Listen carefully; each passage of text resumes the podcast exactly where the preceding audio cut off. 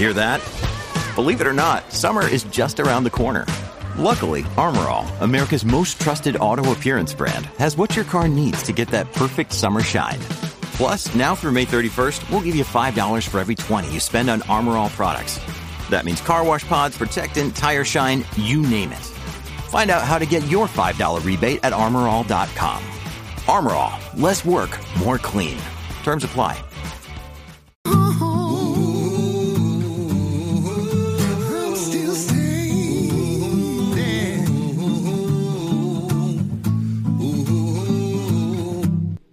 Tesla.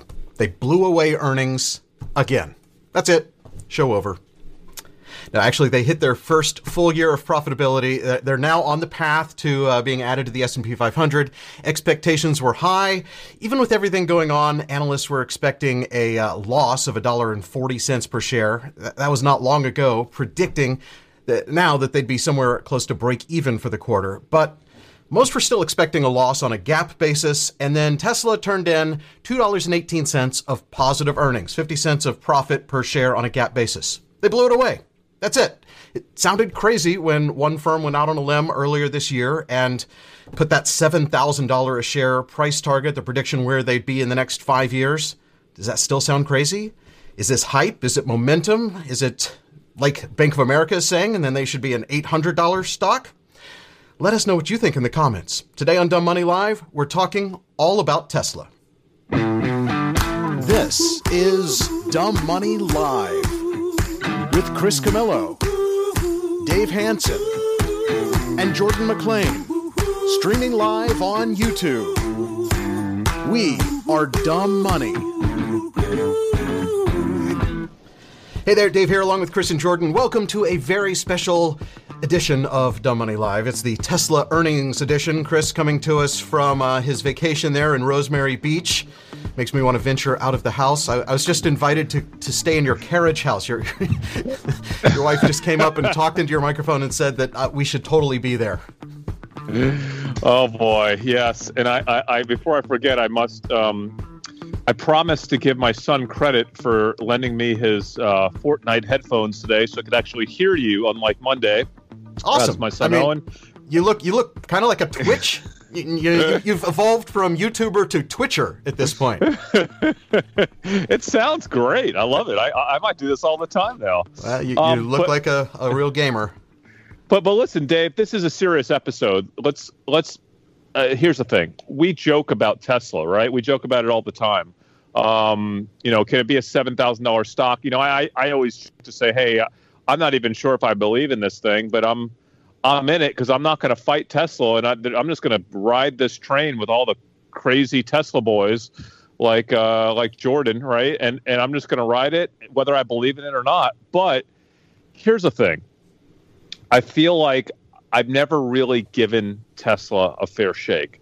I've never really spent the time to deep research the bull case on Tesla to see if there was a legitimate bull case, if seven thousand dollars or something way bigger than that. I mean, actually, that ARK Invest, uh, Catherine Wood call uh, this last year was actually fifteen thousand dollars as a bull case. Seven thousand dollars was a bear uh, a base case for them. Yeah, that's their base And I- case, and, and 15 was their was their absolute bear case. So Yeah, and, and listen, I, I, I, I feel I feel stupid. I feel stupid. Listen, I've been following Tesla since the IPO, right? But I've never really consciously, really, really dug deep to to to to really vet whether there was something there that could legitimately be, you know, a seven to ten thousand dollar share company, which would kind of put them in the multi hundred billion dollar uh, you know, val- well, they're already in the multi, right? But but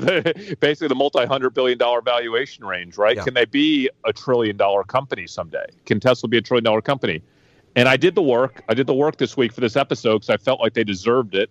Um, and I'm really looking forward to this episode. But can we tease the next episode? Because I think it's really important. On Monday, no, absolutely. we are going to talk. Uh, this is a big subject, and if you are thinking about stimulus, or if you're not thinking about stimulus money, stimulus what 2.0 or 4.0, what is it right now? For- I think Um, were you actually need to be. working on their fourth, but to me, this is like the first time that something ended, and we're now having to replace it with something else. So it, to me, I'm calling it stimulus oh. 2.0. Yes. So that, that episode is Monday, and it's an exceptionally important episode for investors. And it's something that you don't want to miss. So if you haven't subscribed to Dumb Money, you need to subscribe and also hit that bell so that you get notified of that episode Monday, or if we do it early or do it late, um, because I think that's a really important episode for investors. People have been asking about it. Um, we didn't want to rush it out. We want to have enough time to really fully understand the repercussions of the stimulus package. I think there's enough data on the table now to where we understand what it's going to look like and how it's going to play out. And that's a big episode on Monday. But today's episode, Tesla. Tesla. I, I, you guys do your homework. Did you read that earnings report? I hope you guys read that I, earnings report. I read the earnings Yeah, I report. I listened to listened to the call. I uh, this, here's here's the uh, teaser for the stimulus 2.0 stock picks. it's gonna be that's gonna be a great episode. Um, watched, listened to the call. Watched a really cool uh, YouTube channel that uh, had put together like questions and slides and everything. Um, and read the transcript and I and I kind of actually picked out different things from reading it than I did from listening to it. So I think it was actually important to do both in this case. And You're before- ahead of me, Dave, because that's what that that's the gold standard is listening to the call, not just reading the transcript. I read. Well, you're on vacation though. I- it, you, Yeah. you you have a pass. And, and let's explain to our viewers why you have to listen to the calls too. If it's the gold standard, because it's about tone, it's about reading between the lines, it's about hesitation. It's there's no way to fully grasp and interpret, uh, you know, the vibe of a, of an earnings call without really listening to it. Okay, and so I, if you really want to dig in deep, you must listen to these earnings calls. Well, and and before we even started this uh, episode, when we were just talking about this, you were joking that you knew that they were going to be profitable, whatever it took. Elon was going to cook the books or push the numbers, but they didn't have to do that. If you look actually at what they did, they were profitable with free cash flow. Uh, they don't seem to have pulled any of the one-time levers to to get to that profitability. Um, now they did have some I thought, the, acceleration. I thought the lever that they did was the uh, the federal tax credits. yeah, but that's going to be a sustainable thing because there's. I mean, they're the No, ones that are going to continue No, getting that's these. not that's not sustainable at all. Not in, not in America. Um, those run out after a while, right? They- um, they once will reach- run out. once they reach a certain level of production, it's gone. Jordan, yes, until they come up with new ones. Uh, If the Democrats That's- win, that's especially, right? Right. Um, and yeah, I think I think that's you know something that they need to bank on. Um, By the way, that Dave, makes, since you that makes the car profitable. It's not profitable without it. now, now, and I want to get into that uh, during this call, guys. We're we're digging deep in this call, okay? So uh, in, in this uh, episode, uh, Dave, uh, let's just dissect. Was he breathing as deeply? Uh, was he? Did I heard all these people commenting about he was breathing into the phone? Like, was it creepy? Elon was he doing that? I didn't think it was creepy. I mean, you know what? I thought it, Yeah, I, mean, thought he sounded I good. thought he was actually more calm than I was expecting him to be. Right? Didn't you think that way, Dave? he was. I was expecting him to like fly off the handle at somebody asking questions, and that never happened. you never know which Um, Elon you're going to get, and I thought he was very much a professional runner of a company. I mean, I me I was tell you- very impressed with his performance yesterday. Yep. Let me let me just tell you something. I didn't listen to the call. I read the transcript, but I came away thinking the same exact thing. I have I have either listened to or read every Tesla earnings call transcript and, and call since the IPO and have honestly been embarrassed for Elon almost every single time. I thought this was the most impressive performance in terms of what he said, how he illustrated his vision for the future of Tesla Yeah. in the history of Tesla earnings calls. And that said, he still is terrible. And this is what makes me feel so good because he is as bad as articulating some things as I am. Like I, I have things in my head I want to say, and sometimes I think I just can't figure out how to get them out of my mouth without sounding like an imbecile. And he does the same thing, but he's Elon Musk, and I'm like, you know what? I, I don't feel as stupid anymore in terms of my communication style because Elon's the same way, and people think he's pretty smart. Although I think he's kind of just kind of nutty. Um, and I, I think he's really smart in some ways and, and not so smart in other ways, but that's totally fine. Well, I feel like Um, when you're listening to him, like he in the like he is so smart that he's having to like take his very complicated thoughts and then dumb them down to where like an analyst on the other side of the phone can understand what he's talking about. Yeah, and that's what I think was most impressive. He actually hit on some things in this earnings call that I think are so instrumental to you know whatever this theoretical road to Tesla 7000 or 15,000 is. And for the first time I really had clar- I have clarity on it. And I'm not going to say that we'll talk about you know what, what's really interesting about ARK Invest and uh, what they have done and Catherine Wood over there is she has a very similar kind of methodology to us only in terms of her scenario modeling right? So she ran uh, for anyone that knows she ran 10 scenarios for tesla and she weighted each scenario including bankruptcy mm-hmm. and that's how she came up with her price target. And, and i was kind of doing the same thing with tesla i was essentially running scenarios in my head based on what i know they want to do and honestly uh, listen at the end of this episode we could all agree we have to pick 7,000 or 1,000. Each of us is going to have to do at the end of let's not say it now. At the end of this episode, you have to pick one. Yep. Um, well, and I, I feel I really that, good about what I'm picking. I think what he did a really good job of was kind of communicating that forward momentum from transitioning from this electric car company, their tech software company, but he really made the case for them being an energy company. He was he was talking about how the energy part of Tesla is going to be as big as the automotive uh, thing, and the energy sector is a way bigger sector than the automotive sector, and batteries and solar are going to be enormous for them. That I, I was wondering, Chris, if you're regretting putting in the uh, the natural gas generator to your house when you should have just waited until the mega pack comes out at the end of the sometime this year, where you have a battery that will run your house for six days. Well, no, because I want to be able to run my house for 36 days. Uh, so it won't work for me today. But uh, no, no, you recharge your battery with the sun, so you you would no. actually be able to keep going.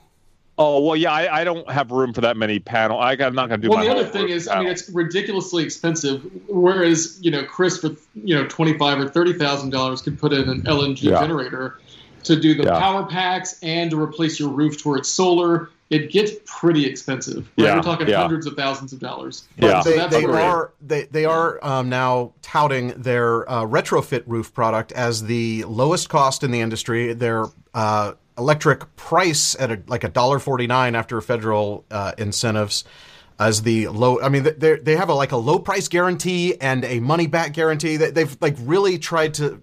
They made me. I, I've I've you know been I went from not really thinking Tesla was amazing to really being a Tesla fan to buying shirts because Elon was wearing them on Instagram.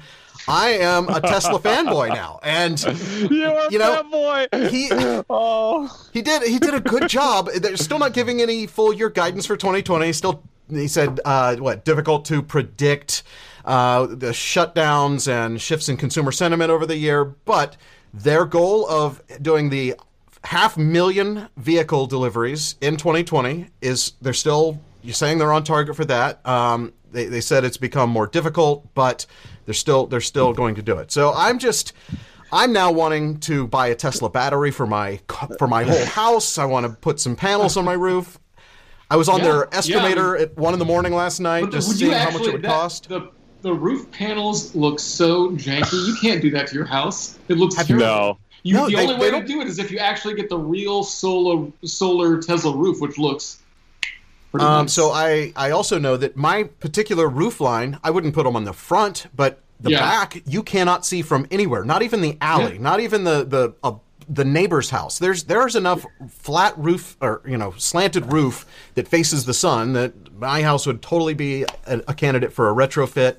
And their website says they they do like a like a digital image, like satellite photo of your house to plan where to put them, and they do the installation. They they do all the stuff with the city. They work with the utility. You become your own. They, I mean, power they can even company. they can even estimate how much power you're going to use by you know sun patterns and like where you've got trees and all this stuff. It's I think it's really cool. I just you know, for me, uh, you know, our roof line is very prominent for the house, so I could never get away with putting, you know, these janky looking solar panels on the top of my roof. It but what about the back half? Or, again, or I mean, yours, yours are like this. So I, I have a front to back roof line, and you have the, yeah. the the teepees. Yeah, my roof is really steep, and so you see it from everywhere, and it would just I couldn't I couldn't imagine uh, doing. I that. feel. Can I just? This is random, but like, I, I, I feel like Elon feels the way the rest of the world sees what he's trying to do, and you know, there are like a bunch of weird Tesla fanboys and like maybe one or two analysts that understand it. Don't you feel, Jordan? It's kind of the same way that people looked at ticker tags, like we were doing ticker tags for years. We knew it was light years ahead of what anyone on Wall Street, how they could even process uh, contextualized data. There were like a small handful of the smartest people we knew on Wall Street that truly understood us.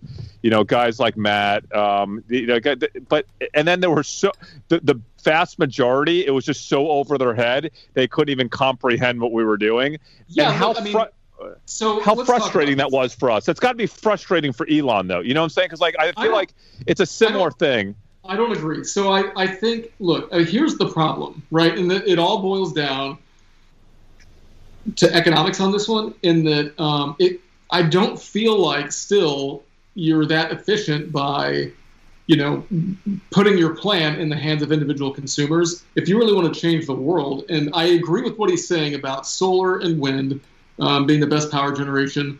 Um, I agree that there needs to be some sort of battery buffer so that you know you can actually um, meet demand uh, on time. Like I think those things are. Most people agree with this. The problem is, do you do it on an industrial scale or do you do it house to house? Right? What's the best way to distribute this plan? Do you want, you know, battery packs in everybody's garage, you know, soaking up that, um, you know, soaking up that um, extra energy and then distributing it, or do you want um, huge um, battery storage somewhere, you know, um, off-site that you use to deliver and soak up this energy, right? And I'm more of the industrial scale. I think you get better cost efficiencies there, and so I don't necessarily agree that this is going to be a good place um, for Tesla to invest. I feel like they should be focusing on the cars. That's just me. Okay, so okay, so let me just say this. Okay, I, I get what you're saying, but you're not thinking of the economic piece of it. What, what he is doing by throwing it to the consumer is saying that he wants to essentially crowdsource the f- economic financing of this because if every consumer if he can get every individual person to put up 100k or 50k or whatever it is and do it on their own he's literally talking about trillions of dollars of investment that he doesn't have to do any of it himself right? So i think that I agree with you, Jordan, that it would be more cost effi- it would be more efficient to do it, you know, in scale at like industrial sites in each neighborhood or whatever it is. But you'd have to raise like a trillion dollars, you know, to, it'd be so insane, right? And then you ha- you also have to deal with all the bandwidth of building it all and like the, the the the ops of it all. Whereas if you put it in the consumer's hand, you can scale that out so quickly theoretically, right? Because you have you could have it a really thousand depends on their different. rollout team because you can't just. You, I mean, you can't. You'd have to have so many people putting. It's not like I could just take one of these things, throw up my wall, and plug it in. I mean, you need electricians to come out and hold the. No, um, but the Jordan, think, ab- house. think about it this way: in 15 years from now, 15 years from now, you could have 5,000 independent contracting companies around the country that have become proficient at doing this, Yeah. and they're all doing it the same way that Amazon outsources the delivery to like hundreds or thousands of different little delivery services for last Yeah. mile delivery. Amazon is like, here's a roadmap of how to do it, but we're not going to. We'll actually help do, you know. But but you do it like it's your company, Yeah. right? Like I the think other issue I think that I've got with, with all this stuff is that um, people that so like let's say you go and you pony up, you put all this stuff on your house. Um, some people can afford to pay for this stuff, uh, but most people aren't going to be able to just pay for it, you know, with their own funds. And so those, what ends up happening is that like a lien gets put on your house for the value of it, then you pay it off over time, the whole bit, and that's fine until you go and sell your house and you've got this extra weird um, lien that you've got to deal with. Um, that's why I feel like the economics are a little bit tough. Um, they when you have- start they looking- when have- you start going down the stream. I mean, you've got early adopters that are definitely going to do this, uh, and I 100% agree that the brand recognition is awesome. But I think once you kind of move move past some of those early adopters that have the dollar bills to just go ahead and invest in it, that the that the it gets a little bit more tough for the ROI situation for for an individual household. So Um, I, I went through and priced this for my house, and yes, it would cost. They're saying twelve thousand dollars in solar panels, Yeah. and ten thousand dollars in power walls, um, and that I could get the whole thing for sixteen thousand dollars, twelve thousand dollars after incentives. But you can also they have a a, a non-cash option of uh, getting a loan.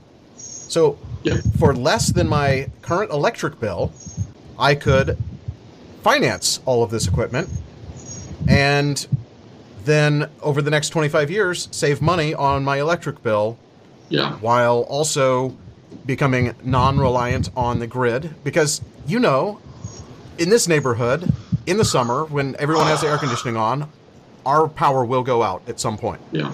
chris Yeah, just yeah, no, invested look, in his I totally backyard agree that you could you could finance it over the 25 years. All I'm saying is it makes the sale of a home a little bit more complicated um, because now you're selling something that you don't own. Well, you're True. I mean, just like anything in your house, you, the refrigerator that you're leaving behind, or the or the range, those, those are all No, just. no, no. uh, You own those things, or at least they're all part of the same note. Now you've got a second a second note on property that's attached to your home um, that you're trying to sell. And so I've I've heard, and I could be totally wrong about this. If our commenters know more about it, and they've actually gone through one of these transactions, they should let us know. Um, but I've read that it gets a little bit more complicated um, when you're trying to sell your house, and there's um, you know this uh, solar grid on top of your on top of your roof that you don't own. Like if you pay for it yourself and you've got it free and clear, no problem. But Wouldn't you- a lot of wouldn't you just, as a part of your closing- lease on it. I would think just as a part of your closing, you would uh, close out the loan the same way you would when you're trading in a vehicle that you have a loan on, right? As a part of the Yeah, maybe that's the case. Like I said, that's where I'd like to know. But I've, I've, I've read specifically that people have problems doing it. But it, so it really just needs to be cash flow positive, right? As long as it's cash flow positive in terms of uh, the you know if the note is like 200 a month, but it's saving you 250 a month on energy, I don't think it's an issue. But if it's cash flow negative, then you get into it. Like let's say energy costs got really cheap to where it was like your note was more than what it's saving you in energy.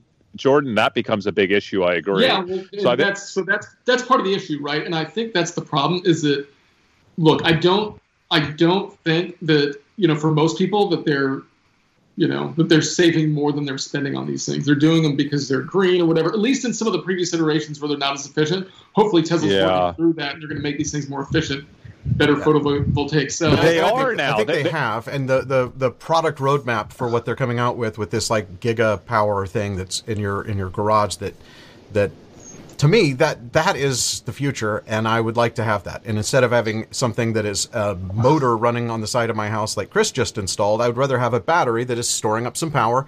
You can you even if you don't have the uh, the panels, you can charge up the battery when the energy cost is low and then when energy price like i'm on a i'm on a plan through this company that j- basically sells me energy at the wholesale rate and charges me a monthly service fee. So i could basically arbitrage that and charge my battery when prices are low and then when prices are high switch to my battery power. And and it, the software that tesla is coming out with or, or has now automates that for you. Dave, Dave, it's really important because, like, again, you got to remember Tesla. You got to think about the future. They're thinking about having a million cars, a million, tens of millions of cars on the road that need energy too, and you would these batteries would power your Teslas as well, right? Would battery Yeah. power the you car? charge So your, you it- charge your like- battery off of the grid or your solar power from the battery Yes. in your garage to charge up your car.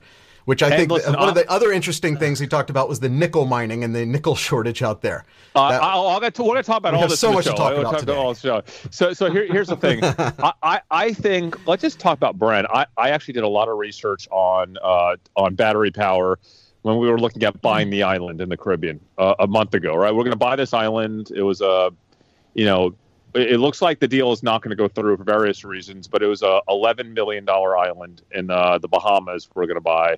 Be- I think one of the most beautiful islands I've ever seen, and we did a lot of work on infrastructure, uh, you know, energy generation, and I did a lot of work on solar. Uh, you know, at the time, I just remember thinking, man, I wish I could just get a whole Tesla enclosed system here because the brand power of Tesla is just so great. And I don't think that's what people understand. I can envision in 15 years when the whole world is racing to do this stuff. Like, are you choosing brand B or C or D, or are you going with the Tesla full on everything. And like everyone, it's like Apple, right? Yeah. It's like Yeah. people are just gonna be like, no, I don't know much about this. I'm intimidated by this space. I don't know if I trust the these brands. I'm just gonna go with the Tesla because it's like getting, it's like having what's their fridges that all the nice houses have in them. It's like uh, Sub Zero. it's like having a sub-zero fridge in your house. Like if you're going to invest 150 $100,000 in an energy system for your house that has solar panels and it has power transfer and it has batteries and it's like connected to a grid platform, right? And like you're part of the whole plant, like you're going to want to be with the Apple ecosystem, which is going to be Tesla, right? Yes. and absolutely. so I think there's massive brand power that probably isn't getting realized today because this stuff doesn't exist today. We're, in 20 years, the brand power of Tesla is is going to have so much value in terms of its ability to, to capture consumers. I think that's something that people aren't factoring in today. I listen, I agree. The energy piece is huge. It's as big as or bigger than the car piece, maybe substantially bigger eventually than the car piece when you think about all the ways it could impact your life, right? And yes. just every house in the world potentially, right? Every business in the world doing this at some point, right? Um, I and by guess the way, I've got my house so efficient on power that like it, it the cost benefit just would never really be there. I think Jordan, it's not. It's less about cost benefit because I think you're it's all about cost benefit, right? I mean, at the end of the not day, today, not not in 25 years. I think, look, I mean, at, at a certain point, you got to pay for the thing. Jordan, Jordan, I agree with you. I'm not talking about today. I'm talking about in 20 years. It's not just about cost. It's about doing the right. I mean, if you think about how the young generation thinks, the the Gen Zers, like they just don't. They just want to feel good about their life and what they're doing in their world, and like that being able to buy a house that is fully off of fossil fuels is something that if they could do it for even slightly more cost than what it would cost to do it with fossil fuels in 20 years, I could see people spending more money at then. It's just they think differently. They think differently yeah, than I us, my right? point is that you don't need to buy a house that's off fossil fuels if you change the entire electric grid, and then everything is off fossil fuels, right? And so I feel like this is an industrial problem. Um, you don't want to. You don't want to have all these failure points with all these crazy, you know, photovoltaic cells and all this junk on your house. You want that to be in an industrial complex where there are people monitoring it and making sure that it's efficient. Um, Yeah, but but it but is this stuff like we have right now? We have you know we have massive air conditioning units on every house in the world that are crazy. You know we have so much complex stuff in homes, right? Uh, I, think as this stuff becomes more uniform over the next 20 years, the concept of having a battery pack at your house isn't going to seem so complex, right? It's just it's not going to be that complex. It's going to be like, hey, there's literally hundreds of millions of these things. They're so well maintained. There's the the way they work is so easy, and it's so nice being in control of that and actually being able to make money off it. People can be like, hey. I I would rather make. I want to do it because I, I think it's profitable, right? It's yeah, it's profitable just, as you know, houses are already so expensive, right? And so do you want more capital investment in your house, um, or do you want um, to invest in companies that are going to put that capital investment into infrastructure? Which I'd, I'd rather do the latter. Yeah, that's fair. You know, I'd rather the houses be more liquid to where you can get it in and out and uh, really not worry about. So, like, let's say you need to move, right? And then now you're you bought this crazy expensive house. Are you going to be able to find this one? And so, or do you say, you know what, we're going to do this to the entire grid? Yeah, but you've Um, done a lot of homework and gotten your energy cost under control. I think that to the general consumer who, you know, we we when when you have to shop around for electric rates and you can have your bill go from $400 a month to $100 a month just by finding the right plan and the right service, it's all so complicated and confusing that if you could just invest in some equipment, whether you buy it or or get a loan for it. And and I think the problem I saw in the comments, people were saying that when you lease it, that's where the problem comes in. But if you yeah, yeah, yeah. just get a loan, right. That's that's you're where right. it's it was easy. lease, maybe not the loan. Maybe so. That maybe they fixed it with the loan, uh, but the lease I think was the issue. But I just think that that doesn't that become a huge benefit when you're selling your house? When you now, uh, well, I have a, a system that you basically don't pay anything for electric. No, I think, just I think it's like a harvesting the sun. headline. You're like, as a headline, you're like, yeah, that sounds great. Um, but but if you run into issues with it, or if the price that you're paying extra to get, you know, that piece of equipment, if it doesn't actually end up saving money, it, it, it's a you know net negative. Then I think some of those are issues. And again, maybe they'll get worked out over time. And what I, st- I still don't quite understand how exactly they're they're quoting this dollar forty nine per watt uh, thing. Um, to to me, that that's actually more than I pay some hours and way less than I pay some hours. Where are they getting that, and why? Are, who are we paying that dollar forty nine to? Is that the Uh, cost of ownership? Is that the what, what is that? That, that Well- low price guarantee that they have.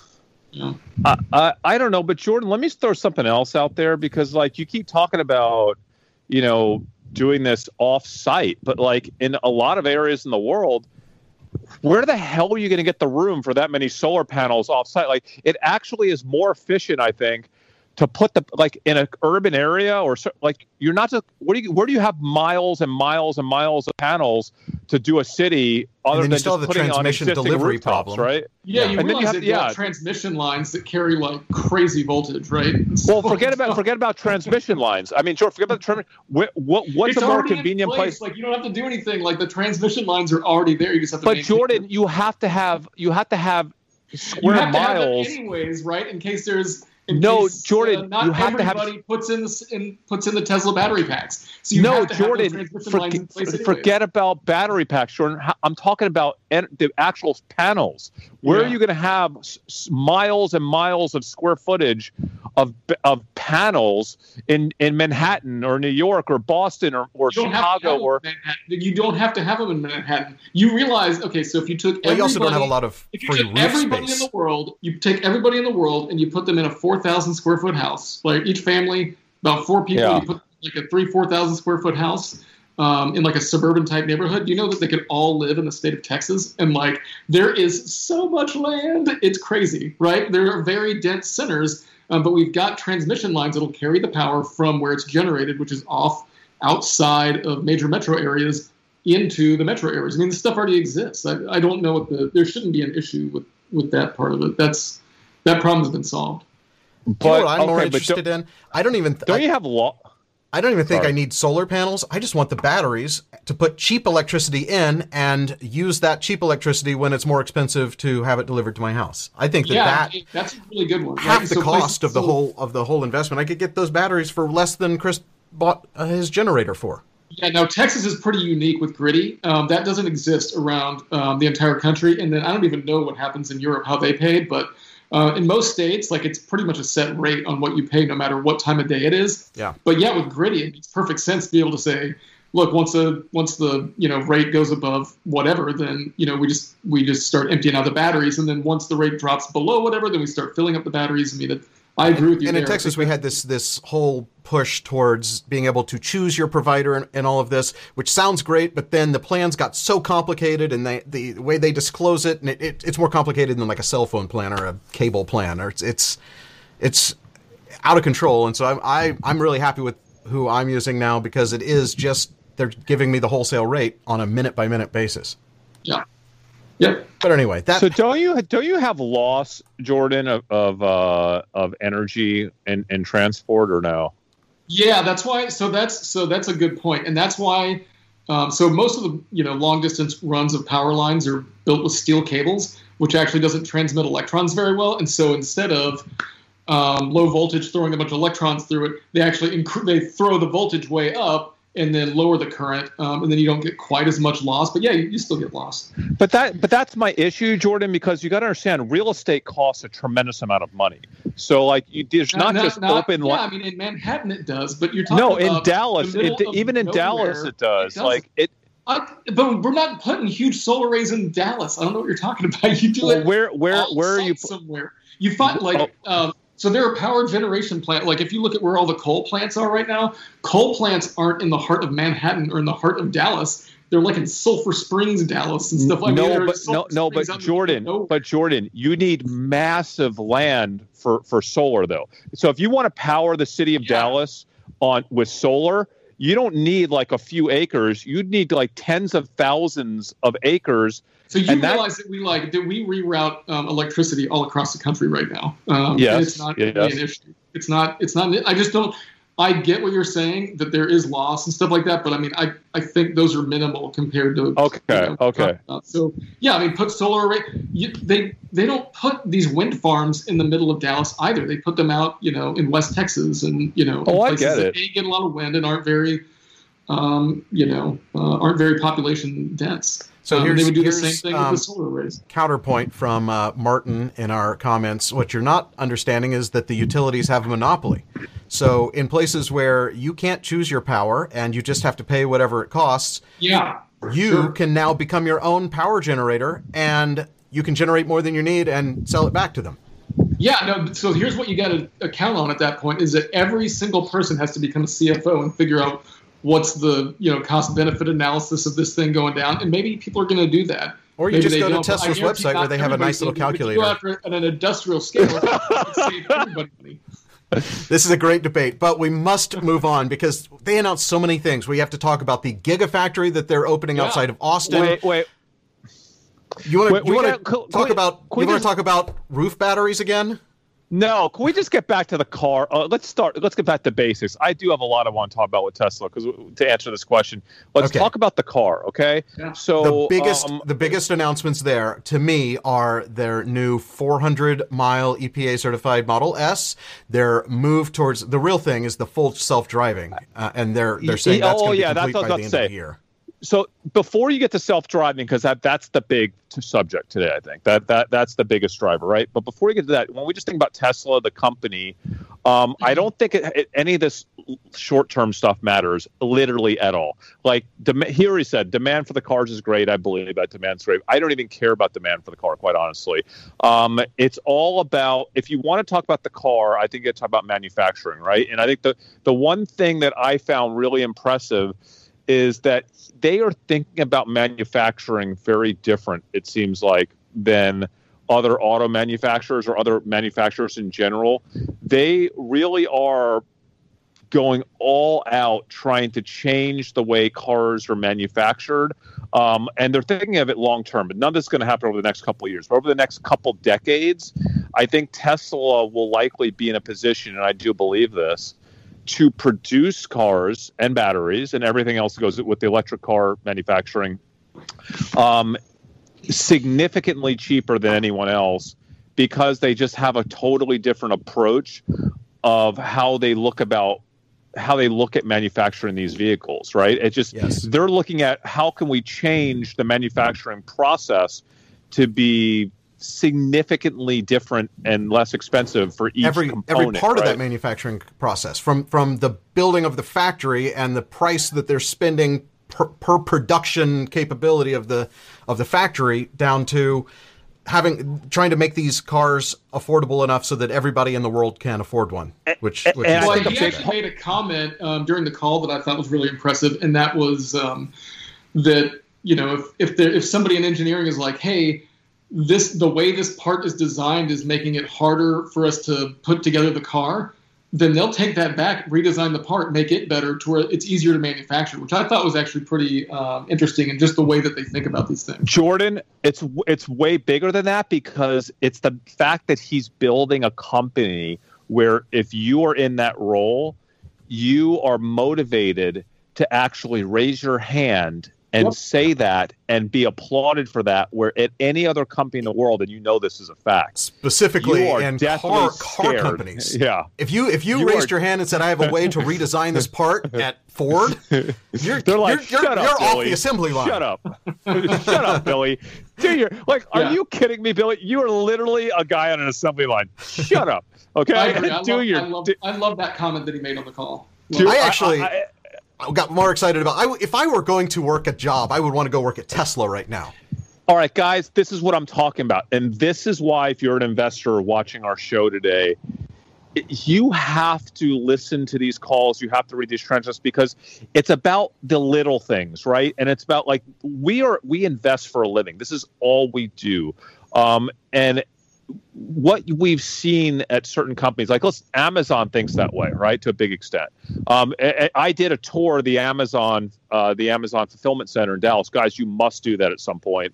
And my mind was blown because they are doing things at the Amazon distribution centers that is light years ahead of what any other distributorship does in the world using robotics and AI. And it is just absolutely amazing, and Tesla is taking the same approach um, yeah. because I, I absolutely they, am looking forward to doing that that tour as soon as they're offering those again because everything you've said about it is just oh, and I want to go see that. It, it, it, but but this is this is how this is how a multi-trillion dollar company comes together.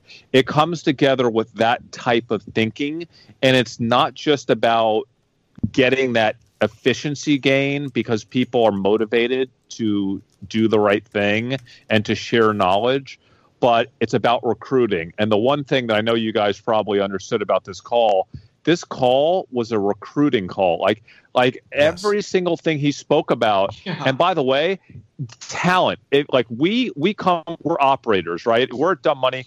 Before we were investors we were operators. We've been operating companies basically our entire lives. And as an operator, the one thing you understand is talent is everything. Okay. The people that work in your company, if you don't have amazing talent, you're done. You're dead in the water. And what Elon did on this call shows me that they are doing everything that needs to be done to ensure that over the next 20 years, the world's top talent, and I don't just mean in engineering, in sales we're going to talk about this later even insurance uh, actuaries okay mm-hmm. we're talking about this like every piece of top talent if you're 22 and talented at, you're going to want to work for tesla over the next three decades okay it's going to be one of those companies and you don't even know it yet because they're just a car company right now but in 2045 I think the same way that Google had the top talent at one point in time and Facebook did after that, right? I think Tesla's going to have a pretty big run of attracting all the world's top talent. The and same that way, is something yeah, as an investor that I a lot of weight into. Yeah, absolutely. Yeah. And and I I thought it was fascinating that he says we want revolutionary actuaries. This is a quote from Elon Musk. I would love to have some high energy actuaries, especially I have great respect for the actual actuarial profession. You guys are great at math. Please join Tesla. This is this was fantastic to hear from the, he didn't have to think about that, you know, all the way down to the actuary level. This this is why I am now all in on Tesla. Yes, yes, it, it and is, they're hiring um, not just in, in California, but they've got their their China factory, their Berlin, the oh, the Giga Giga Berlin, Giga Austin. It, oh yeah, I, I, might have to move yeah, to Austin talk, and just talk, just do some kind of Giga Berlin. Hmm. Should we talk the about what? You want to talk about Berlin?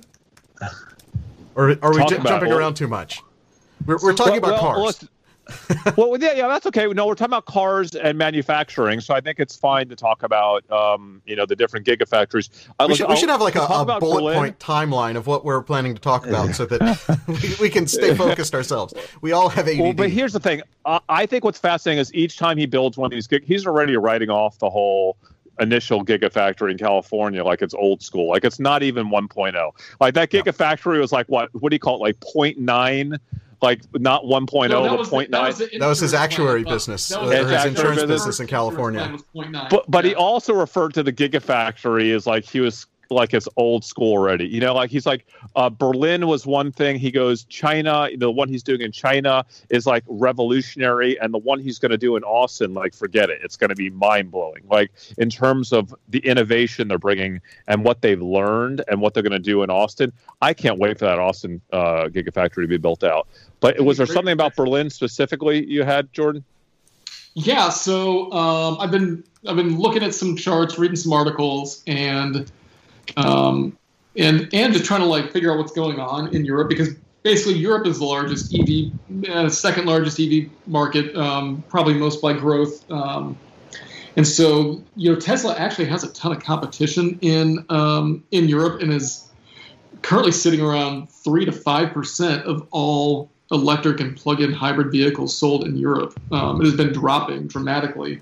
Um, and so two things: one with the one with the um, with with this new facility in uh, Germany is that one it'll it should lower the cost. There won't be tariffs of uh, cars coming in, so that's a good thing. Um, the other is that um, you know with more supply, will they be able to create more demand? Like, what is the actual problem? And we know that um, we know that Elon said that you know demand is not the problem; it's supply. Hopefully, he's right um, because uh, European market share for Tesla has been um, dropping a little bit. The other thing is that once you get rid of, uh, I think like something like 40 out of the 90,000 cars that were built in Fremont the last um, quarter went to Europe. So now you're talking about you're having to increase the um, U.S. market size too, right? So they're talking.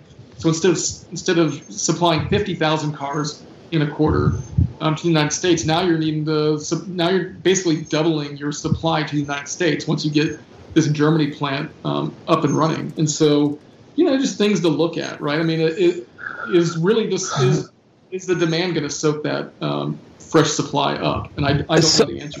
So I think, I think when it I, comes to that, the, it's interesting his thoughts on like vertical integration of supply chain and the the way he's basically just rethinking the way everything works. Uh, you know, instead of having parts being shipped around the shipped around the world, just changing the way they're manufacturing the vehicle to make it more manufacturable, changing the vehicle itself to make it easier to make, changing the factory, the whole process from sourcing materials to shipping one out the door.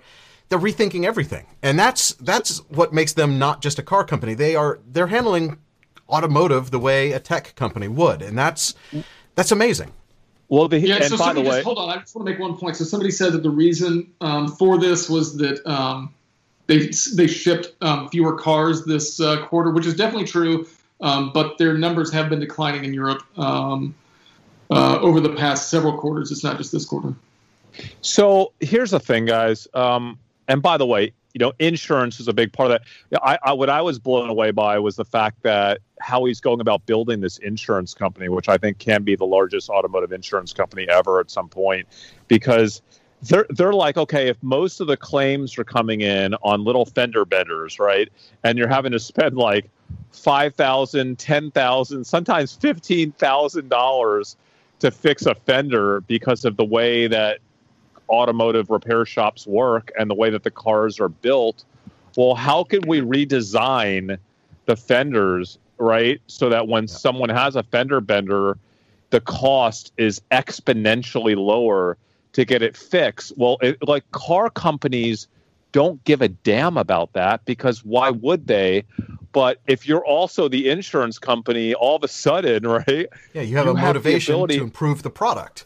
That's right. So what happens when Tesla basically uh, manufactures cars that are able to be insured at 30% of what a normal car insurance would be because they've fixed how cheaply it is to, to, to insure that car, right? Um, and all of a sudden, then you kind of are for the cost to buy a Tesla is significantly lower than another car, not because of the car price itself, but because the insurance savings, like that's mind blowing. Yeah, me. and that's where that's um, where they that's where they'll have like a total TCO type um, plan out in the future. Um, and it's not just about oh you're paying sixty grand for the car or whatever it'll be. This is just this is how much it costs to you know run the car a month or whatever it is, and they'll they'll be able to make a better um, you know case for their customers. I think. Yeah, I, and, I, and you won't actually have to even own the car. You can have use of someone else's car and self-driving and the taxis and like there's so many things that make a Tesla vehicle not the typical car that you think you have to have sitting in your driveway. I don't want to have to have a, a, a garage anymore. I would love to have a house that didn't have that storage that I had offsite and my car came and picked me up when I was ready for it and took me somewhere and then parked itself somewhere else. That's the future. Yeah, yeah, okay, so let's talk about the future. If if you're investing in Tesla right now, and I am, I'm invested in Tesla. Um, I don't think any of this really matters that much. I think it's important for them to have a healthy car company. I think what they're doing with manufacturing is a big piece of that. I think what they're doing with uh, tech, uh, with recruiting is a big, and talent's a big piece of that. I think what they're doing with insurance is a big piece of that. But for me, um, and Jordan, you've already said it. I think the energy piece could be huge for Tesla, or there could be a better way to do it, like with, with you know commercialization of these panels. Look, I think I'm not que- against it. By the way, a lot of people are saying that I'm against these things, and I am not. I think it's awesome. I just think you know, once you get you know past a certain level of consumer, um, that that it, the ROI gets a lot harder to to sell to somebody. Well, well, I mean, Jordan, listen, you're, you're throwing out some some red flags that I think if you're going to be a smart investor and you think that's the future of Tesla, you better darn well be analyzing uh, the de- you better take a devil's advocate approach, it, you know. So I, I think it's really important that you're bringing up these things. I don't know that you're right or wrong. It's something that I'm going to look into more. Yeah. If I were going to, if I were going to, if I were going to put big bets on Tesla based on the energy component, I would want to look into that more. And I think our viewers should look into that further. But for me, the number one reason, um, and I'm just going to say it right now. Uh, I think that Tesla is more likely to be a seven thousand dollar stock than a $1,000 stock. And for me, uh, it's all about uh, automation. It's all about you know, what, what, is it, what does he call it? He calls it um, and it's not he calls it, it's just a term for it. It's um, oh, sorry guys. It, what, what does he call a self-driving technology? It's like full oh, full self-drive. Uh, full self-drive. Full self-drive. Sorry, I lost my mind. Full self-drive, right? So full self-drive I think they uh, even said about, FSD on the call once. Was yeah, I? He did. That's, that's he the term they keep talking times. about. And he said specifically yeah. he is very confident that that functionality will be complete by the end of the year. He is using it himself to get to work. And he says that, that, it, that, people are going to be amazed by it because it's like st- it's, it's like the the technology that they're moving is like going from taking a few still images and trying to analyze them and figure out how to drive to taking a, a four dimensional movie and okay, I can't. Well, wait. here's the deal. We all know that Tesla has a very different approach. They're using the vision focused autonomy system versus lidar, right? So they are they have made a decision, right or wrong, years ago to take a really bold data centric approach to, to, to autonomous self driving cars. Okay. The bottom line is it's either going to work or it's not going to work. Now, we could debate whether it happened, if it works, we can debate whether it works in, in two years or in five years or seven years or 10 years, whatever it is, right? But the fact is that Tesla is in a unique position to move with that roadmap because of how many cars they have on the road collecting data. Okay. Mm-hmm. So if that ends up truly being better than LiDAR, what Google and Waymo is working on, Waymo was valued at $100 billion. Okay. Uber's valued at let's say 50 billion. I think Lyft is 25 or 30, something like that, right? So the three of those companies combined, I don't know, a couple hundred billion dollars right there, and we're just getting started. You have to assume that at maturity, we're looking at a trillion to multi-trillion dollar space, potentially globally. Okay, potentially trillion to multi-trillion dollar space. So if you start talking about how can Tesla be a half trillion dollar company or even someday a trillion dollar company, there's no doubt in my mind that's it. Like that is what you have to be looking at. Can they become yes. the predominant global player in autonomous driving um, to where Dave, the vision that we would like to see come true, where we essentially nobody even owns a car anymore mm-hmm. because I'm not a big believer in cars. Okay, I, I, don't think that car ownership is going to be a thing in 10 or 15 years. Uh, what we do is we study culture at Dumb Money, right? So we're all about detecting change as it's happening and trying to predict, trying to depict the present more so than trying to predict the future. And I think just understanding the present of how young people think, they simply don't have a big passion towards driving or towards automotive ownership. So yeah, car I culture actually, is is is on the decline, you know, and I think yes. that it will always exist. You'll always be able to you know, go to a car museum and practice driving one around in some uh, virtual modulated city. But I don't think that you're going to need to have real estate in your in your house or on your property where you mm-hmm. park one of these things. I like, don't necessarily agree with 95% that. Ninety-five percent of the time. Yeah, I'd rather go along Chris Chris's line of thinking in that that that technology that they're developing is going to be worth way more than the actual cars that they're building, and that's where you know, and, and I don't know how they do it, right? Because it's an all an integrated system. But if they were to be the self driving technology that powers Ford and powers GM and powers out and all these different car companies, yes, you know, and they yes. figure out how to license that technology, then yes, that's worth way more than just a car company. I have two words for you Tesla network. If Yeah. the Tesla network ends up basically being, listen, nobody loves Uber, okay? Um, honestly, people don't even love Google and their Waymo. Like, it just nobody loves these brands. They're, they're, people love Apple, right? But like, people don't love those brands. People love Tesla, I think, and what they're trying to do. I think the next, I can visually see the Tesla network becoming the way it's the fully connected network of all the cars that are driving us places, right? And yeah, guys, we go buy our little parking lots and we could, you know, we, we, we can put all of our Tesla charge stations in there and start renting them out and stuff like that. And nobody has a car. I mean, I'm not going to say no. Jordan drives a pickup truck. Okay, guys, we all know that he drives a pickup truck. That means that no, he's not going to. He's not like Dave, and I'm somewhere in the middle between Dave and Jordan. Okay, but like Jordan is going to have a harder time envisioning nobody owning cars anymore. Uh, Dave sees it clearly. I see it. Ha- I see it like in a fog, but it's happening at some point. I just don't know how far off it's going to happen. But this is happening. It's just a matter of when, not if and that market is a SaaS market. Yes, they'll be licensing their their their stuff to, to Ford and to Porsche and all these other car brands, but they will also be the Uber, right, of the next 50 years. And I think they're going to get a cut of every ride that's taken. And as a car owner, I don't think Tesla wants to own the cars. I think they're going to have a program kind of like Amazon does for delivery drivers, where hey, you could just buy a Tesla or buy 10 Teslas or buy 100 of them and put them on the grid, right? Put them on the grid and they're making Grid is an interesting 6% word. annually. Yeah, because it's much like they want people to buy the batteries and solar panels for their house, and that becomes the new way you get electricity. You, you can buy and, and finance and, and profit from owning a Tesla and put it into the Tesla network. they don't need to finance anything. They, they just let people participate in that, and that could be a moneymaker. You could actually have a fleet of Teslas driving around and your own special one that comes picks you up.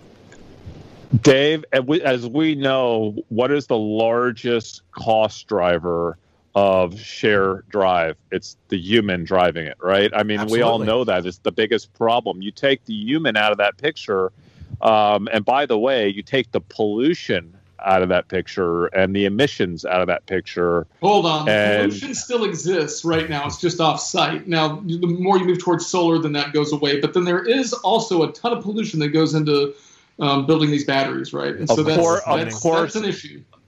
Of course, there is, but the ongoing pollution of energy, all right, energy um, uh, uh, uh, uh, con- consumption, right, in terms of if it goes solar, if, The if good it thing, the good, now going solar is great, but you're still having to produce the batteries, which is very, very bad for the environment to produce some of these batteries. Um, when you take mining and production into account, um, a bunch of chemistry going on at massive scale.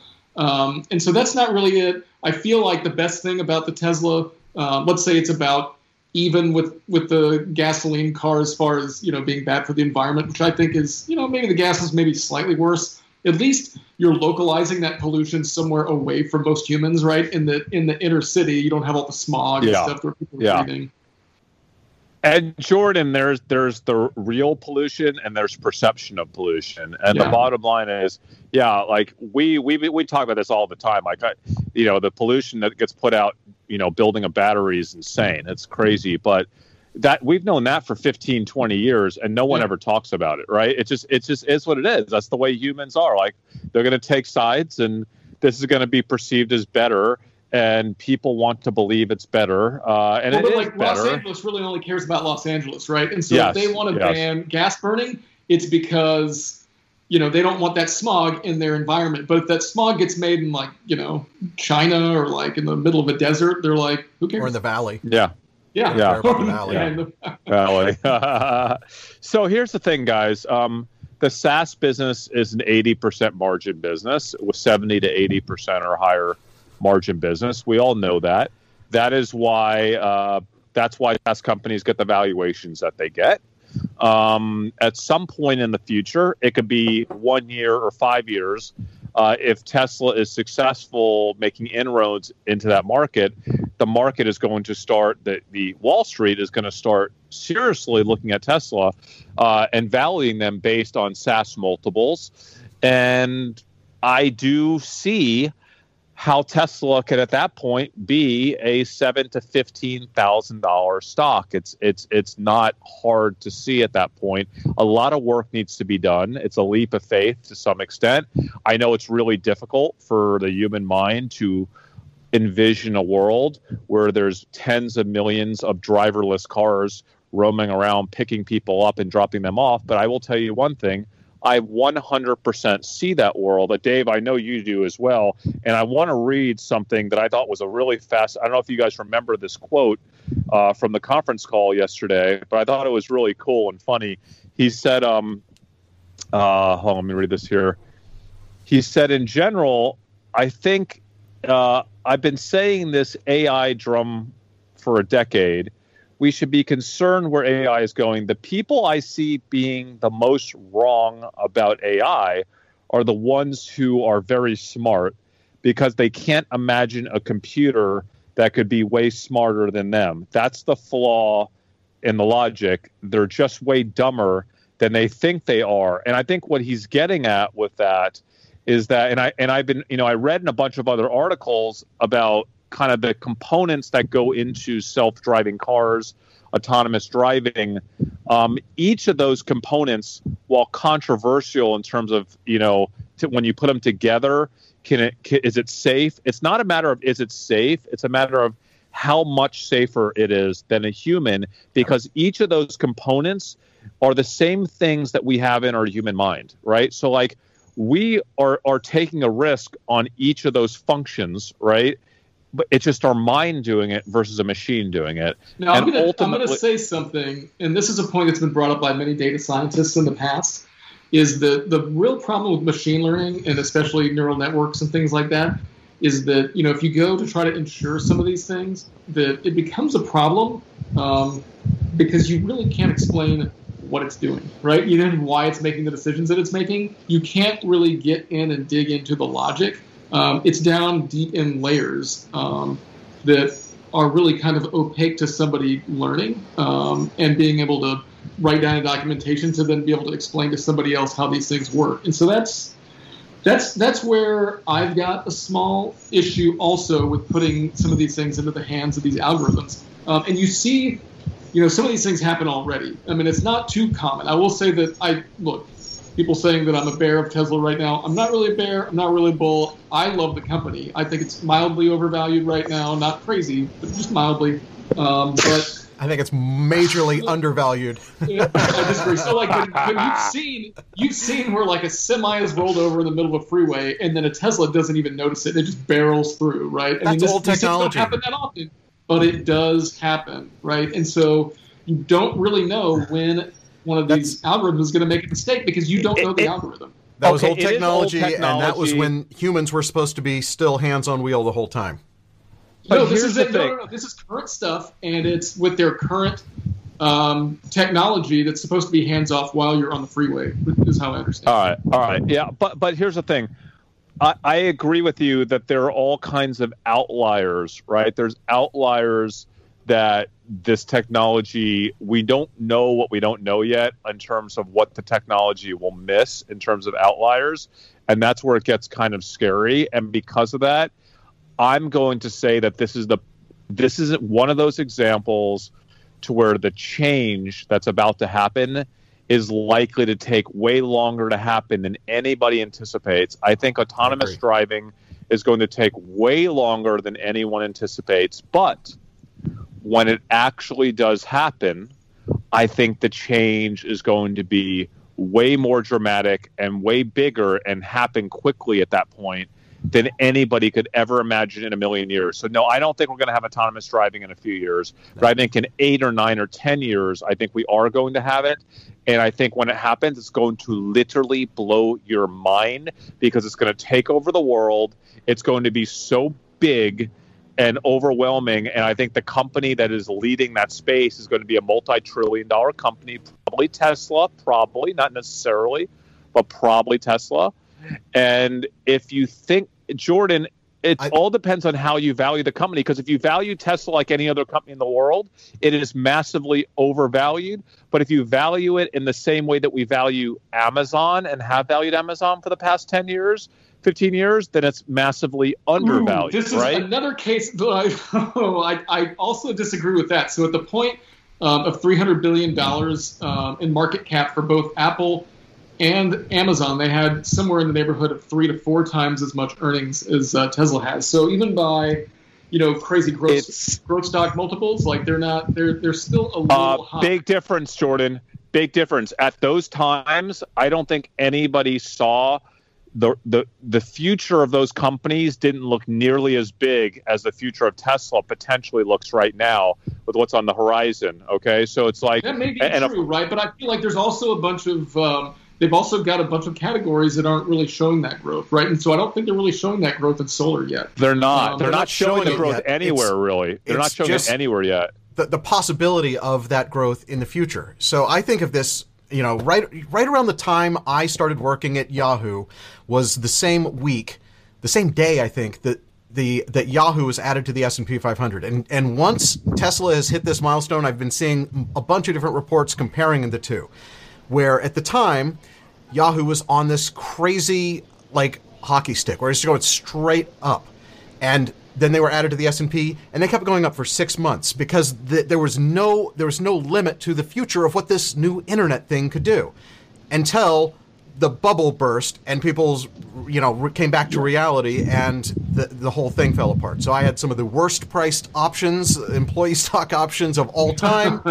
but after 10 years of that crash and getting more along the way, it came back to a more realistic what can the future actually be? I think we're in the same kind of time frame right now where we don't really know how big self-driving can be. We don't know how big a rethinking of consumer consumption and delivery of electricity could be. We or or changing from one kind of power to another kind of power. Like the, the kind of fundamental changes that this company is behind on on multiple fronts we don't know where it's going. And I think that this comment I saw a while back, if I can find it here.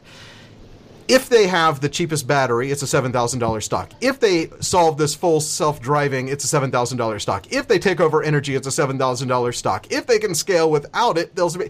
If any of these things can happen, this is the $7,000 stock. It's a no. big if. We could be in a, you know, this could be a bubble. It could be people are projecting what they would like to have happen in the future, like I do. I would love to see all of these things happen in the future, and I think that this company is the one that can do it. But there are also people who would love to have seen Bitcoin be the thing that replaces all currency, and the the the, the giant run up there. It, it, you can kind of compare the two, and I would I would love for tech technology to move forward and to solve a bunch of the world's problems, but the reality, like Chris is saying, and, and I saw people questioning your 10 year outlook for self driving. Your point is you don't know the date. It is going no. to take longer than the most it's going to take longer than anyone is thinking, but it will happen in some yeah. time in our lifetime, and we will see it. And that could be well, that could be two years. the technology will be there, right? But it's how it's not when just is that technology, technology going to be there. It's like when are we comfortable enough with the technology yes. to certify it to be able yes. to you know, do that? Yeah, but I, I trust happen, I trust right? computers way more than yeah. all the crazy drivers on the road, right? And I think that the the the stats will show that the cars driving themselves do better than the humans driving the cars, and eventually there will be this tipping point where if you don't have self driving, it's considered dangerous. The same way there was a time when people thought it was crazy to go around in these motorized vehicles when a when a horse-drawn coach was so much more safe and popular and effective and you know all of these all of these things we're going to see a shift. So can I just tell you guys something? You, you know I have a bad, really bad. I disc issues in my lower back. Um, that's why I kind of move around this chair so much uh, on the show. but I, I went. My, I was nervous about driving to Florida from Texas. It's a big drive. I broke it out over two days. I still had to drive six hours each day. The last time I had driven even three hours, I wasn't able to walk for days. Um, and I, you know, I was going to switch off with Amy. The whole we're going to stop every hour. She's stretching and all this stuff. But what I did is I was in her Infiniti or QX8, and they have a really good uh, cruise control option in that car to where you could put set your cruise control, and then you could also set kind of how far you want to be behind the car in front of you. Yeah. And I set that, and I got on the highway, and let me tell you something, guys. For six hours, I'm not sure I touched the gas pedal or the brake more than two or three times when I had to get off the road because I just set it at 80 miles an hour or 85, but then I just kind of got behind a car. And it, the whole ride, it just if the car stopped, and it, we got to a point where we were on a country road, it would literally on a country road, it would crawl to a stop, and then at the light, it would start going, and like I was like, and I was laying back in my seat, like really reclined. My back feels amazing, but but what I took out of that is I really walked away thinking, my God, like this this is happening like that was just cruise control yep. but a really advanced version of it okay that, that yeah um, adrian's had adrian's car does it she's got a one of the yukons and hers has that i love it love it was basically flawless and this is a yeah. few year old qx8 Infiniti or whatever but like i this is going to happen and it's going to change the world of transportation yeah. and i think the companies that are there i think at this point Tesla is the favorite, right, to be there. And it's all about scenario modeling and risk reward. So, do I think, do I know Tesla's going to be a $7,000 stock? No. But if I think that there's a 50% chance of it getting there, which I do believe there's a 50% chance of Tesla dominating that category at some point in the next d- decade, uh, that's a 50% chance of uh, five times your money right? So well, look, I mean, Tesla's already light years ahead of the Infiniti and the GMC version, right? I mean, theirs is yeah. ten times as good because it'll change lanes for you and all this stuff. Uh, it's they're they're they're are they're on the way. yeah. Sure. Uh, anyway, so I, I, I am I am I will confidently say, and again, I'll remind everybody watching this show that we're not financial advisors. So please don't do what we say. This is this is just about what we're doing, and so you can learn about how we think about what we're doing and be entertained by it. Our personal analysis of what of what we're doing.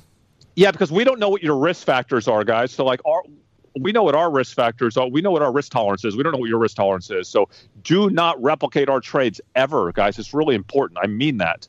Um, but I am confident for myself in saying that I believe there is a better likelihood of Tesla being at 7,000 than uh, than 1,000. And I have 300 shares of Tesla.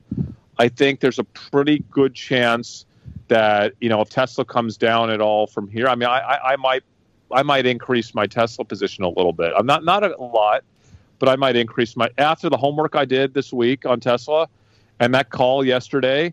I feel I feel better than I felt about Tesla in a really long time, and I don't even care what the stock price is because it's yeah. at 500 or 1500. You know, if we're talking about it going from to 7,000 or 15,000 in the next decade, um, it kind of doesn't matter that much, right? From a decision standpoint. No, I, I agree. And Tesla is my second largest holding now behind uh, Amazon. I have 500 shares. Um, I am up 99% since buying that, and I I only recently, you know, I didn't have Tesla when Jordan picked Tesla as his forever stock back on the other Dumb Money channel, and now I made Jordan's like, oh, I, made I don't know. I know we both oh, did, oh, guys. Guys, if you haven't seen that episode, you need to go to the regular Dumb Money channel on YouTube. It's just YouTube forward slash dumb money and watch our forever stock episode where I was so making fun of Jordan being a Tesla fanboy. He owned Tesla at the time, and I was like, "You're crazy!" It was at what? What was was it? Dave? Was it 500, 600? What and was that? Said, and he said, "I'll never sell." I'll never sell. Guess what he did? He sold it. Now he doesn't own Tesla, and now I own it. I Look, bought it. uh, let me say something. So I sold you want to know why I sold? Because there's uh, somebody who told me that the stock was overvalued. There was somebody was it me? me? No, Was it was me? Elon Musk told me that the stock was overvalued. So if you're trying to figure out what's the valuation that you should put on the, this thing, is that right now it's still above the point where Elon told us all, the whole public, everybody on Twitter, that the stock was overvalued. And Yeah, so but he's mentally I wanna ill, Jordan. You don't I- I listen mean, to I a wanna mentally long- ill. I want to be person. Long Tesla, but I'm not going to buy it overvalued. It's just not going to happen. So if we get down, if we get down a little bit, then yeah, I'm, I'm long Tesla, but I'm not going to buy it where the CEO tells me that it's overvalued. He's a lunatic. You can't listen At to that point, guy. Come sell, on. right? If, if the ultimate insider tells you to sell, you sell. Okay, so you're trading on that inside information from uh, from Elon's Twitter account. Yeah, I mean, he's Well- an insider, but he gave us. But we talked about why he said that, and we think he said that to protect himself. Maybe. Um, That was and that was so, a tax related tweet. Yeah, I think it's a tax-related tweet. I, we have a Dumb Money right, Live anyway, episode. I, hope think it was that- Elon's face in the uh, that in the Tesla thumbnail. stock action. Have, have you looked at uh, the market today, just in general, because things are not looking good for uh, either of our portfolios. Anything. Hey, let me tell you something. I waited apart. to sell my Chipotle puts, and I ended up getting my money back out of them, Dave. Oh, good good work. Oh, guess what, Jordan? Guess who bought Chipotle puts after reading your text yesterday? Yeah, I said, you know what? I I can't got, remember I the last time. Even on. I got out even on them, but I went way out of the money. I should have just bought Okay. puts. I was like, I can't remember the last time Jordan bought puts, so I'm going to well, buy I'll these tell you things. it was. It was Wednesday when I bought Snap puts, and I actually made money off on those. But Jordan is Uh, doing a little I'm- experiment where he's just doing some more speculative options, small amount of speculative options, just to kind of get back into that options game. Yeah, I'm, I'm Can I just I'm tell you guys- episodes Also talking about that, and I'm uh, I'm playing it. Can I just tell you guys, you know what's doing awesome? My Ford, baby. You know, I, I bought 50. I know I bought another They're seven I bought another 1500 Ford call options at 650 on Friday when I sold my last batch for a 90 grand profit. Yeah. And these things are up now, huge. Like I, I sold 500 of them uh, right before the show, so now I have a thousand of these Ford 650 calls expiring tomorrow. Uh, I don't know what I'm going to do with them. I might re-up them for another week. But um, and by the way, guys, you see that ocean behind me? I'm about to like jump out of here this this YouTube episode and get in the ocean. But Oh, Chris, did you make money on those Chipotle puts? uh, I'm like dead even right now on them. Yeah, I got I got out dead even. Yeah, so I'm, I'm even. I don't know what I'll do. I'll probably sell them at some point today, obviously. But All right, let's Uh, ru- before you go jump in the ocean, let's just run through a few like rapid fire Q and A from the chat. Wait, we- wait, wait, we- wait, wait. Are you? You gotta, you gotta say if you're in Tesla seven thousand or one thousand first. Put it out there. Can, can you is it, guess? Seven thousand. Seven thousand. Jordan, I don't know. I don't know. Jordan, are you seven thousand or one thousand? I think, I think it's gonna have a rocky road to seven thousand. I'm gonna say it's gonna take a pit stop at one and then uh, cruise straight up after that. Uh, I, I, I like going against the grain. I like going against the dumb running grain. All right, It'll you take a might pit stop, right. but I'm still I still love Tesla. That's what people don't understand. I love it. Chris, what's Yeah. your? Are you seven thousand? Oh, all the way, baby. I'm, I'm a fanboy as of today. Sweet. kidding me? I've convinced you. All right. So if we haven't uh, addressed your question yet, go ahead and repeat it in the chat because I, it's too much scrolling. But I do want to get to a few. Dumb money guys, do you believe there's a play in nickel mining companies? Elon said it was a bottleneck in battery production. Um, it is literally when I read that in the transcript, I made a note: research nickel mining companies. I did the exact Um, same yeah, I've thing. got, I've got the same note. How, how many? How many? Did you find one yet? I No, I haven't 10. had a I'll send- chance. I'll- I, I'll I send found one, but I. I I'll find 10. don't know enough about it to uh, really talk They're about it yet. Yeah, most of them are foreign. Yeah, this one's in uh, Um, Brazil called Yeah. Vale Valley Valet. Yep, that's the something biggest like one. that. That's Yep. that's that's my quick look. Have not bought it yet, but but going to be looking into that. Um, oh look at all these questions coming in. This is awesome. So we- we're gonna we're gonna do these as quickly as, as we can, so that Chris can go uh, like Beach. ocean, whatever you're gonna do in the ocean, social distancing in the ocean. Um. Let's see. Elon said the price is not okay. These, these are before people started reposting questions. Dave is so sleepy he's forgetting to tell people to like the video. Have I not told you guys? I know I put the graphic up when someone was talking.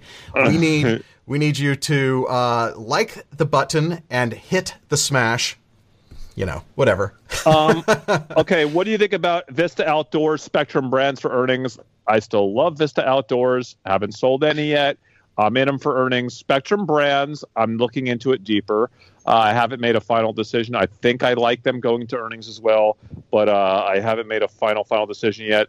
Uh, Ackman SPAC. How about that spec? I, I might Oh. go with the Ackman spec. I think it could be fun. You know, hearing hearing Ackman describe what the SPAC process is compared to the IPO Yeah. process totally made me rethink everything I thought about SPACs. I, I thought it was a sneaky way to get in. I'm all for SPACs now, and I, I particularly like his way of thinking and the the fee structure or lack thereof for the managers. SPAC and world now. It's a I, I SPAC we're- yeah, it's, it's a be- Um, it's a better way of dealing. Guys, uh, someone asked about my lemonade holding. I sold it. Uh, I, I haven't had time to research. I know about lemonade. I've been following since they started. I love the company, um, but I don't fully know if it's the right time right now for lemonade uh, in terms of uh, arbing any type of major information the market's not already aware of. And until I have time to research them, I sold them. So I, I no longer am in lemonade. Do you want Here to talk go. about So our here- big? Here's your, here's a here's one you can do. REMX. That's a rare earth metal ETF. Hmm. Um, I don't know if it's any good or not, but uh, it's something that you can look into. But it is one. It is one. REMX. Let me put That's that. all on. Uh, Amazon earnings next Thursday. I, I, all right, someone's asking a question. I have a feeling that our episode on Thursday is going to be an Amazon episode, don't you guys? Yeah, think? Uh, on earnings. So wait to next week. We'll talk about. I think earnings usually after hours, so we'll probably have a pre-earnings episode where we'll actually get to kind of talk about our trade going into earnings if we have one at the time. So uh, yeah, so subscribe not just for Monday's stimulus episode, but for next Thursday's Amazon episode. As you know, that is my forever. No, it's not my. It's all of our forever stocks. We weren't allowed to choose it yeah, because we, of we that. couldn't. Um, but uh, Amazon, we love it. Um, Question about um, uh, are you still long gambling stocks? Another huge holding of ours is GAN. I know that you've pared back a little bit, Chris. Where where are you now on GAN? Yeah, I pared back from 80,000 shares of GAN to 30,000. So uh, I'm at the top end of I'm at the top end of where I wanted to be long term GAN. I wanted to be 10 to 30,000 shares. Um, I could add to that position if I see things that are advantageous to them, but I think the market is starting to digest all the great opportunity in GAN, and that's why I pared back my position. Uh, I, I'll, I'll have more to say about GAN in the next few weeks. Uh, I have more homework to do on them. But uh, yeah, It's it's I- down I'm still today, almost four percent. But I'm I'm also I have thirty thousand shares. I actually have a random thirty thousand nine hundred and seventy six shares because when I was trying to buy ten me. more, I do That's accidentally because I was trying to buy more, but I couldn't get filled because the the price kept going up. That's a lot of shares for you and GAN. Uh, Um, it is. It is.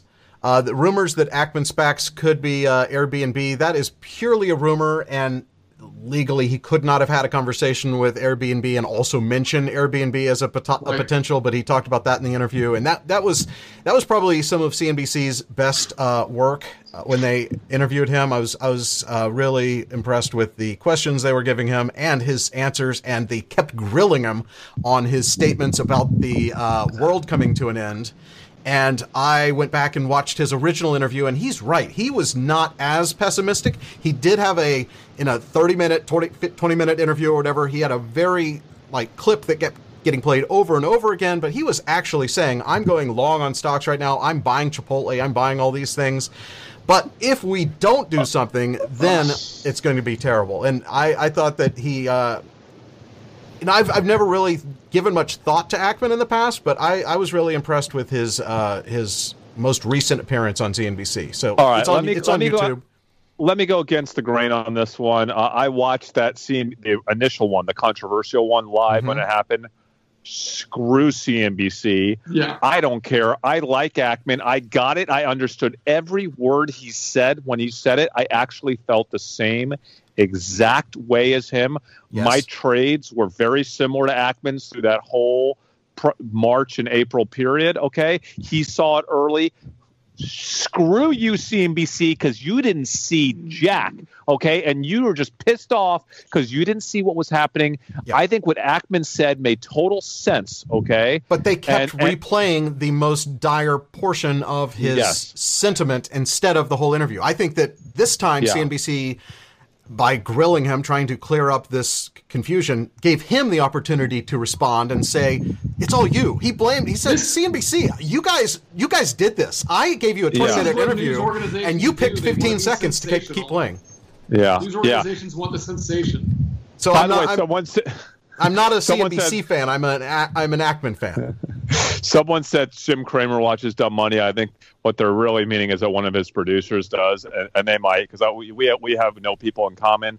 But uh, did you see Dave? Did you ever get those two? I mean, you got to put those. I never, I never. Tw- you, you, you gave me something that I needed to pull a Can you graphic from our the- show. Can you put it on the screen? Could you put that graphic on the screens? I think it's awesome, guys. You might remember when we did our did you, uh, did you send Great this to? Outdoors Who'd you send it episode. to? Was it me and Jordan? I texted it to you. I texted it to you, uh, just to you, I think. oh no, Um, here it is. Here it is. Yeah. So we did a great outdoors episode, as you guys know, if you watch Dumb Money Live, I don't know, six, seven, eight weeks ago, I don't know, a month and a half ago. Uh, it was an awesome episode. If you haven't watched it, you got to watch our great outdoors. And Dave, you do the best thumbnails. You're just so talented. Uh, and so someone put on a Discord channel that Jim Cramer basically did his own great outdoors and did it like two days ago, like Yeah. five weeks after we did ours. So Jim Cramer's late, uh, Great late, Jim. Outdoors that someone took a picture of. And if I can find, we, we definitely had an episode that was called The Great Outdoors. great outdoors. but we did it like two months in advance. So um, I was talking to our buddy Chase, uh, our buddy Chase out in LA, who's a big fan, and and he, you know, we invest with Chase for all biotech and pharma companies and all the medical companies. There's our great outdoors episode, um, and you know, Chase's uh, uh, fiance's mother, so his future mother-in-law, was a big fan of uh, Jim Cramer and uh, his show, watching him for years, and she has completely switched over to Dumb Money now and says that she no longer can trust Cramer because he is so behind the curve, and everything that we talk about on Dumb Money, they talk about. He talks about days to weeks later or like a month later. So that was so cool to hear. Chase's uh, mother-in-law, future, if you're watching, hello, and uh, thank you for being uh, for transitioning to Cramer to Dumb Money. That's great. Listen, I listen. We I love what Jim Cramer has done for investing. He's gotten more people excited about investing, but that that's the last 15 years. We're the next 15 years, right? Yeah, no, we grew Um, up. We grew up watching Cramer, and his, you Eh. know, he, he I- had an influence up- on you as a as an investor, and and what you liked about him and what you didn't like. I grew up watching the original Money Honey. Uh, you know, Maria Bartiromo. back in the late late 80s. what? The money on. it. my, my wife is shaking her head I at mean, me you right can't. now. you can't even talk about that now. anyway, I think. I um, think that's it. I think you're done. I think we're all that- done. We have to We'll- remind you we'll one last time. Smash the like button. I, for, I I don't know if I said it enough, but if I didn't, we have 219 smashes of the like button as of right now. Before we sign off, I'm going to give you a final count, but. While we're doing that, I'm going to remind you uh, we have a podcast. If you want to hear what we're doing and you aren't around, uh, you can do that. I have my Occupy Mars shirt, which is not available in our store, but I found it on Elon's Instagram, so you can you can buy that from him. Um, although we should do we should do more merch because we, we have we have all these sayings that people in our in our comments are like, oh, that should be a shirt. Whatever random quotes we say should be a shirt. so more merch. Dumbmoney.tv slash merch is where you can go to uh, buy stuff with our logo on it, But including. Dave, where do they send their merch recommendation? Is it do they go to the Discord channel under our merch channel? I think we, yeah. Go ahead and, and post your ideas somewhere in Discord. I, I don't know. Maybe the merch channel would be a good place section. to do it. I think. Um, thank you, Mr. Smith, for subscribing. Uh, we, I'm also, I think I have it figured out where I can put uh, when people buy a shirt. It, if you buy it during the show, it'll say your name that you bought a shirt or whatever. Nice. Maybe who knows if that works? Oh, um, I'm getting a reminder here in the uh, comments that I need to plug my other channel. Hey there, Dave here. New video dropped yesterday. It was awesome. Darwin, thanks for uh, subscribing. I feel like we're a Twitch show now. Um, but yes, hey there, Dave here. It's all about. It's something that I talked about on this channel a long time ago and finally got around to making the video. It is all about trailing stop orders and how I'm using it to uh, protect myself in the event the market were to have another crash. And uh, it's one of the most highly edited uh, videos on finance you'll see on YouTube. So That's awesome. enjoy that. Chris, you haven't seen it yet. You need to. Um, Cruiser's going to cruise. Uh, I saw Pedro, one of our regular followers. He has a YouTube channel. He gave us a shout out wearing our shirt at the end of his video that he dropped yesterday. So, Pedro, thank you. Uh, I'm sure I, I, haven't seen him in the uh, comments. He's probably too busy answering his own comments right now. Uh, what do we have? Oh, we have merch ideas as a channel, Leon saying. Oh, do we need to talk about the, we have so many things going on. We have this crypto talks thing going on that, that Leon's, uh, heading up, and I'm not sure exactly what our involvement is other than we don't know much about crypto, so we're going to be asking uh, some questions and learning.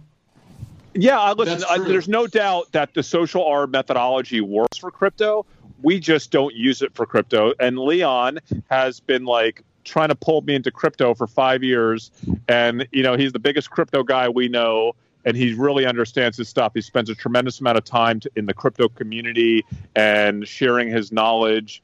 Uh, and really trying to add to the community. And he asked us to do this, and I can't wait for it. I wouldn't do it for anyone else, but for Leon, we're going to do our first crypto event, and maybe we learn a little bit, and we talk about how we can kind of evolve our type of thinking for the crypto space even if we don't ultimately do it maybe other people that have an interest in crypto can leverage social arb thinking for crypto. I think and hopefully that's what it's about. It's bit. an event that you can you can actually attend uh, virtually. It's an online event. Uh, we have a redirect from dumbmoney.tv slash crypto talk. Dumbmoney.tv cool. slash crypto talk. Oh look pedro is on. Uh, so I watched his video yesterday. At the very, very end, you'll see uh, you'll see a shout out to us. Uh, thank you for for that. Uh, let's see what else do we have. God, we have so many comments just rolled in here. Uh, protect myself in the event I go on vacation from a thirty percent drop. Yes, evil genius. That is, if I had done that, do you know how I would have not lost that million dollars? Which I, I, didn't lose it because I, you know, watched the video before that. Which it. it was down, but I've I'm now up three times that, so we're we're all good there. Um, that's what else? Uh, uh, like button count, we're now at 263. So thank you everybody during the live show who watched it. If you're watching the replay and you made it all the way to the end, let us know in the comments because like I say, you're my favorites. Uh, subscribe, hit the bells, uh, podcast, Twitter, Instagram. Find us on those channels as well. Discord server. Uh, I saw that that URL on the screen. Can I put that up? Boop, boop, boop. Where is it? Oh, there's so many things to talk about. Dumbmoney.tv slash Discord. If you aren't a part of that community, it is where all the stuff happens. Um, what else? That's it. I, I got to get in that water, Dave. I got to get out of here. you We've got, done enough talking. Join us, guys, the beach. Thank you guys so much for watching. We are Dumb Money. We will see you on Monday with an awesome episode all about what to expect for the uh, 2.0 version of the stimulus. Until then, we're Dumb Money. Have a good weekend.